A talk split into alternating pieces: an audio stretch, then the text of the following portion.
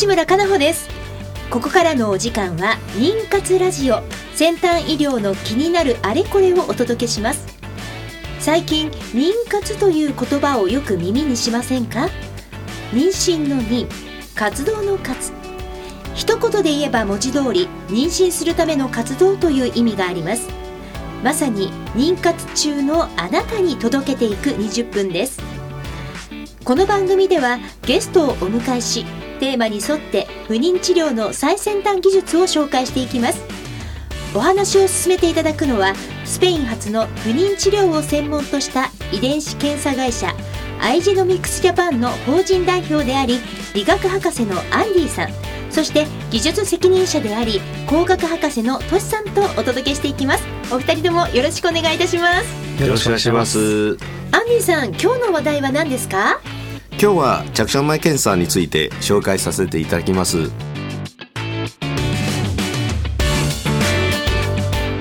この番組は不妊治療に関わる遺伝子検査の専門家アイジェノミクスジャパンの提供でお送りします。それでは今週もアンディさんそしてトシさんよろしくお願いいたします。よろしくお願いします。ねあのアンディさん先ほどスタジオにいらっしゃる時に、はい。マスクをつけてらして。はい。あれ？どうして？花粉症なんですよ。この時期だと杉です次ですね、はい。いやアンディさんのアレルギーすごいひどいんです。え？そうなんですか？他にも？花粉症以外は？まあ基本は鼻のアレルギーですね。あお花の、はい。でも今日はそんなに鼻声ではないですよねトシさんね。ね スアンディさん。タジオには入ってこないかもしれないですね 花粉が。はい。もう今日はねでもバッチリ花粉症でもお話をアンディさん頑張っていきます。ご一緒に、はい。よろしくお願いいたしますさてね今日の話題なんですけれども着床前検査についてというふうにねご紹介ありましたけれども、はい。具体的にぜひお話お願いいたします。はい、えーそうですね。今日は着床前検査について、えー今まあ、日本は今あの、まあ、学会の指針というのもあって、はい。えーなかなかあの検査しているところはないと思うんですけれども、ね。まあ、海外の事情についてですね、ええ。まあ、ちょっと紹介していきたいと思います。はいお願いします。着床前検査の PGS、えー今は PGTA っていう言い方なんですけれども、はい。はい。そうこの PGS はですね Preimplantation Genetic Screening、はい。これが PGS で昨年の夏頃からですね、まあ、そういった名前を決める委員会の方がですね PGTA と言い出してですね、うん。これが Preimplantation Genetic Test Aneuploidy 長いですね。長いです。長くなったんですね、はいでこれ大きな違いはスクリーニングとは言わず、はい。テストというふうに言い換えたところになります。なるほど。はい。で今日はこうお話しする上ではですねちょっと英語はやめてあの着床前検査とはいいうふう助かりにます。その方が。話していきたいと思います。はい。かしこまりました、この着床前検査はですね、えー実は日本の産婦人科学会はまだ認めてはいないんですね。えー、そうなんですか、はい。ちなみにえ。えー、と日本では認めてまだいないっていう話ですけども、はい。海外だとどこでは OK もう日本以外はほとんどやってるんですよ。そうです。日本以外ははい。もうすでに行われていて、はい、でも近くには台湾ですね、えーうんうん。こちらやられております。はいはい。で、はい。そうやって世界中でね、まあ、あの認められているような検査方法だということですが、はい。なんで日本ではその検査受けることが今のところはできないんでしょうか？はい、えー、とまずこれは倫理指針に引っかかってはいるんですね。ええ。でなんで倫理指針に引っかかってるかって言いますと、はい。まずですね命の選別になるっていう、あえーー懸念があるんですそね。こですね。はいうん。はい、あのなぜ神様の代わりに選んでるかっていうような、あの指摘はあるのと、ええええ。もう一つは産み分けの可能性があるんですよ。ですからそのこの検査によって、えー男性女性が分かってしまうから、はい。えー例えばあの、まあ、特にインドとかはい。中国とかでは、そうです。あの男性を希望する患者さん結構いるので、はい。えーまあ、バランスが崩れてしまう可能性があるから、あのそこでも懸念されてる、まあ、材料ですよね。はい。トシさん今ねあの命の選別っていう言葉がアンディさんから出たんですけれども、ええ。こちらは具体的にどういったことなんでしょうか？あやはりですねこの着床前検査の方法がですね、うん。その卵の中にある DNA ですね染色体の方のはい。異数性を見るという、この検査があります。異数性あ。漢字で書くとどんな異数性そうですね。異なる数が異なるですね。うんあなるほど、ええ。はい。ですのでこう染色体の数例えば1番染色体とかですね各番号の染色体がですね1本少ないとか多いとか、うん。そういったのを見るための検査になります。はい。西村さんはい。人間の染色体何本あると？えー、ほらクイズこういうクイズは。はいちょっとどうしましょう。えー、いくつ？ディレクターを今見てヒントをもらおうとしてます私。28小さい声でディレクターの声も入っちゃいました。近い。増えてい。るアンディさん正解は？はい正解はですね46本あります。で違いました？わ22対22対。と多分惜しければ惜しいですね。性染色体ですね。はい。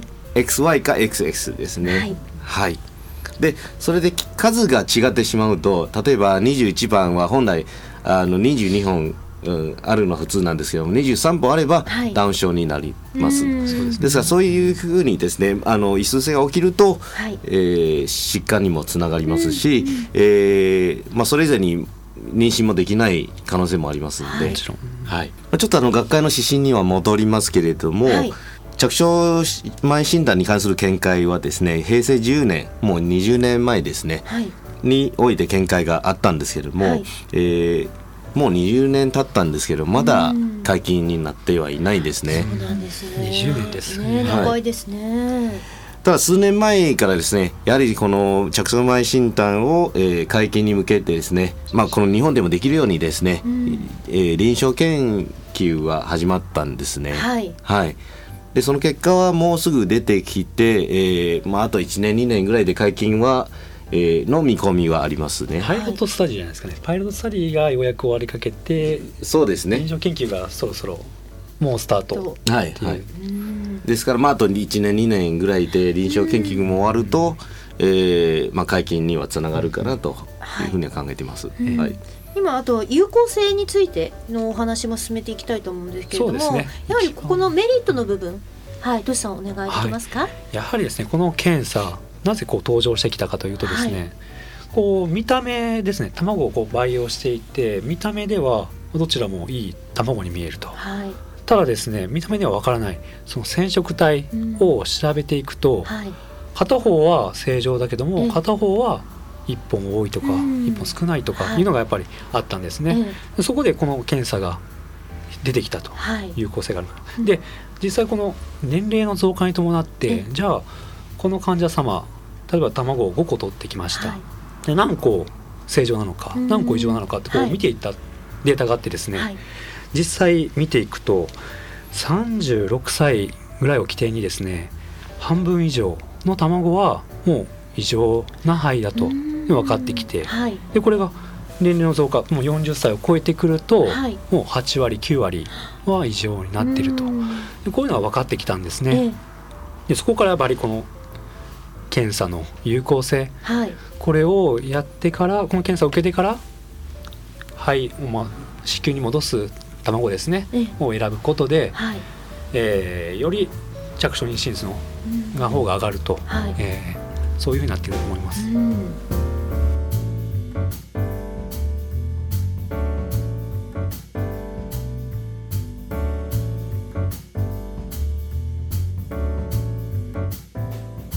検査の有効性に関して私からも少しあ。加わす加わせていただきます。お。願いしはい。ます、、えー、と実際ですね海外に行って、えー PGS、まあ、着床巻き検査ですねの検査の結果を、えー見させてもらったことあります。はい。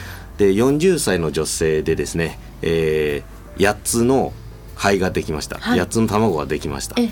でその検査の結果8個の中で1つだけ正常でした。うんということはこの正常のものを戻さないと妊娠はできないということですね。うん。でもこの検査をしない限りどこが正常なのかわからないんですね。で今日本の制限はですね決まりがあるんですけれども、はい。あのマックスは2個しか戻せないんです。あ卵を。そうなんですね。じゃあ8つの中でどうやってその正常のものを見つけ出すかっていうのはなかなか難しいですね。で、えー今一般的なやり方としては形態を見るんですね。形態っていうのはそのあの形はい。を見て、えーす培養しながらですね分裂してくるんですけども均一に分裂してるかとか、まあ、これあので前々回の藤野先生からも話し合ったようにですね、あのミオの先生がですね、えータイムラプスという方法が、はいあの作り出したんですね。タイムラプス。タイムラプスという方法を、えー考えたんですね。はい。でまあ一般的には使われてはいるんですけどただ、は染色体の方は見てはいないですね。うんタイムラプスとは具体的にどんな見方なんですか？そうですね。そのまあ刑事的にこの培養していくうちに、えーまあ、肺は均一に分裂してきうん。きてるかどうかですね、はい。細胞が均一に、えー増えてきてるかどうかですね、えーもう1時間に1回写真を撮るかのようにですねはい。もう培養した間その卵をずっと観察する技術ですね。それは人力というかその研究家の方が目で見て確認するんですか？どういうふうに確認するんですか？顕微鏡で写真を撮るんですね。もう実際に撮って並べていくような感じで見ていく、はい。はい。なるほど。うんでそれしかない方法ですねもし着床前検査が日本でできない、はい。まあ、今は現状はできないんですけれども、うん。そしたら確認しようがないですね、はい。染色体の異常があるかどうか。そうですね。ですから8つの中で 2, 2個しか選べないから多分繰り返して3回目4回目までやっと正常のものはい、を移植することはできるっていうのは現状ですね。うんでこの正常と異常はい。の話なんですけども、ええ。この異常っていうものがですねやはりこの正常と異常の間のものってやっぱり存在することがこの着床前検査で分かってきてですね、うん。でそれを私たちの方ではこうモザイクっていう言葉を使います。モザイクっていうのはねよく映画とか見てるとこうモザイクが入ったとかいう表現を使いますけれどもこうちょっと車がかかったようなあそんなイメージですかね。そうですね、はい。えっと、この検査ちょっと方法を簡単にご説明させていただきます。はい。えー胚盤放棄胚といってですねもう着床する直前の卵、だいたい培養させて5日目6日目の卵です。はい。この卵実際赤ちゃんになる部分うと胎盤になる部分と両方あるんです、うん。でこの胎盤になる部分はい。から5個から10個ほど細胞を取ってですね、はい。この細胞たちをですね検査します、はい。すると例えば10個取りました、はい。でこのうち例えば3つが異常でうん。7つが正常とかですね、例えば5個が正常で残り5個の細胞が異常だったりするわけです。でこういった異なった細胞ですね正常と異常が混じった状態はい。のこれをモザイクというふうに呼びます。はい。でやはりこの検査していくと正常なものははっきり正常出るんですけども異常なものの中にモザイクっていうものが存在してくるんですね。はい。でこのモザイクの種類はいくつかあります。すごく難いしい話なんですけども、はい。さっき僕申しましたこの卵が中にですね胎盤になる部分と、はい。実際に赤ちゃんになる部分があるんですけども、はい。僕たちが検査しているのは胎盤になる部分です。ええで胎盤になる部分を取って調べた時に仮にモザイクだったとしましょう。じゃあこのモザイクだった結果が実際に赤ちゃんになる部分もモザイクなのかっていうところは分かりません。うんそうですよね。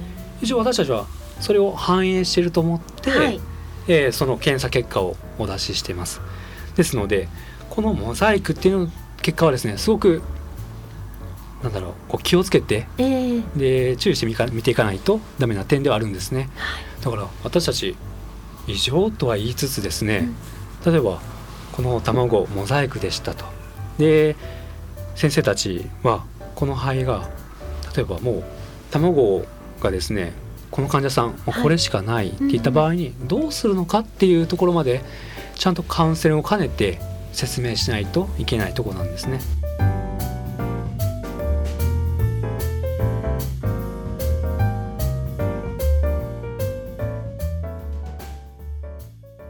妊活ラジオ先端医療の気になるあれこれ。今日は理学博士のアンディさんと工学博士のトシさんとお届けしています。さあ引き続きトシさん。今ねあの着床前検査の、まあ、モザイクという部分。はい、はい、この件についてねお話しいただいたんですけれども、まあ、いろんな工程をこうあるこの検査はコスト的にはどのぐらいのものなんでしょうか？アンディさんでよろしいですか？はい、はい。えっ、とコストはですね、えーまあ本当に先生にはよるんですけれども、ええ。一般的に言えばだいたい1検体7万8万あたりと思いますね、はい。ですから8個も検査すればまあまあの金額にはいきますけれども、はい。すごいただアメリカの例でしたっけ？あの、はい。トータルでの、まあ、妊活はい。で妊娠に至ってこう子供を授かるまでのトータルのコストですね、その場合はもうすすくもう少し安くなりますね。あそうなんですか、それはなぜでしょうか？はい、あの弊社の、えー内部データなんですけども海外は今たくさんの、えー、希釈する前検査を、えーまあ、弊社で実施してきてですね、はい。えーその中の、えー統計データなんですけれどもやはりその、えー患者さんが全く検査しないで、えー妊娠して子供が生まれるまでのコストと、はい。えーこの PGS けあの着床前検査をして、えー子供が生まれるまでのコストを考えると、はい。やはり検査する方が安くなるんですね。うん。なぜかと言いますと検査することでに不妊治療の繰り返す回数がだいぶ減ってきますので、はい。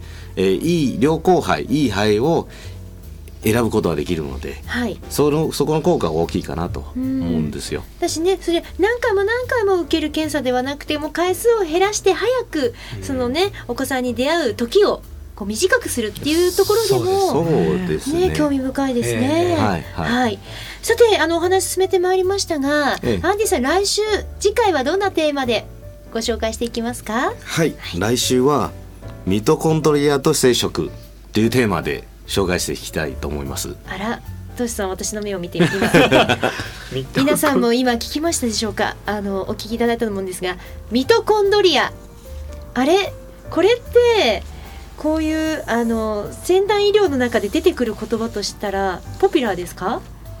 ポピュラーだと思って 話してるんですけど私はちょっとびっくりなんですけれども、まあ、そのあたりもねどんなお話があるかというのをぜひ皆さんお楽しみに。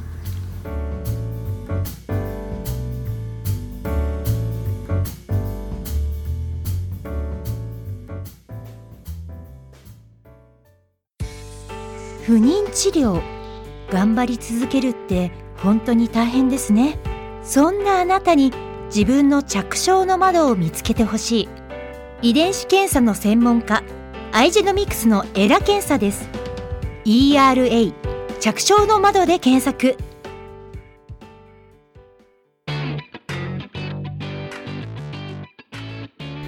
さてお時間となりました。今日はアイジェノミクスジャパン代表理学博士のアンディさん。そして技術責任者のトシさんに着床前検査についてお話しいただきました。この番組は毎週金曜日夜10時から再放送をお届けしています。またポッドキャストによる配信も行っています。FM 西東京のポッドキャストページからお聞きください。それでは来週同じ時間にお会いいたしましょう。この番組は不妊治療に関わる遺伝子検査の専門家アイジェノミクスジャパンの提供でお送りしました。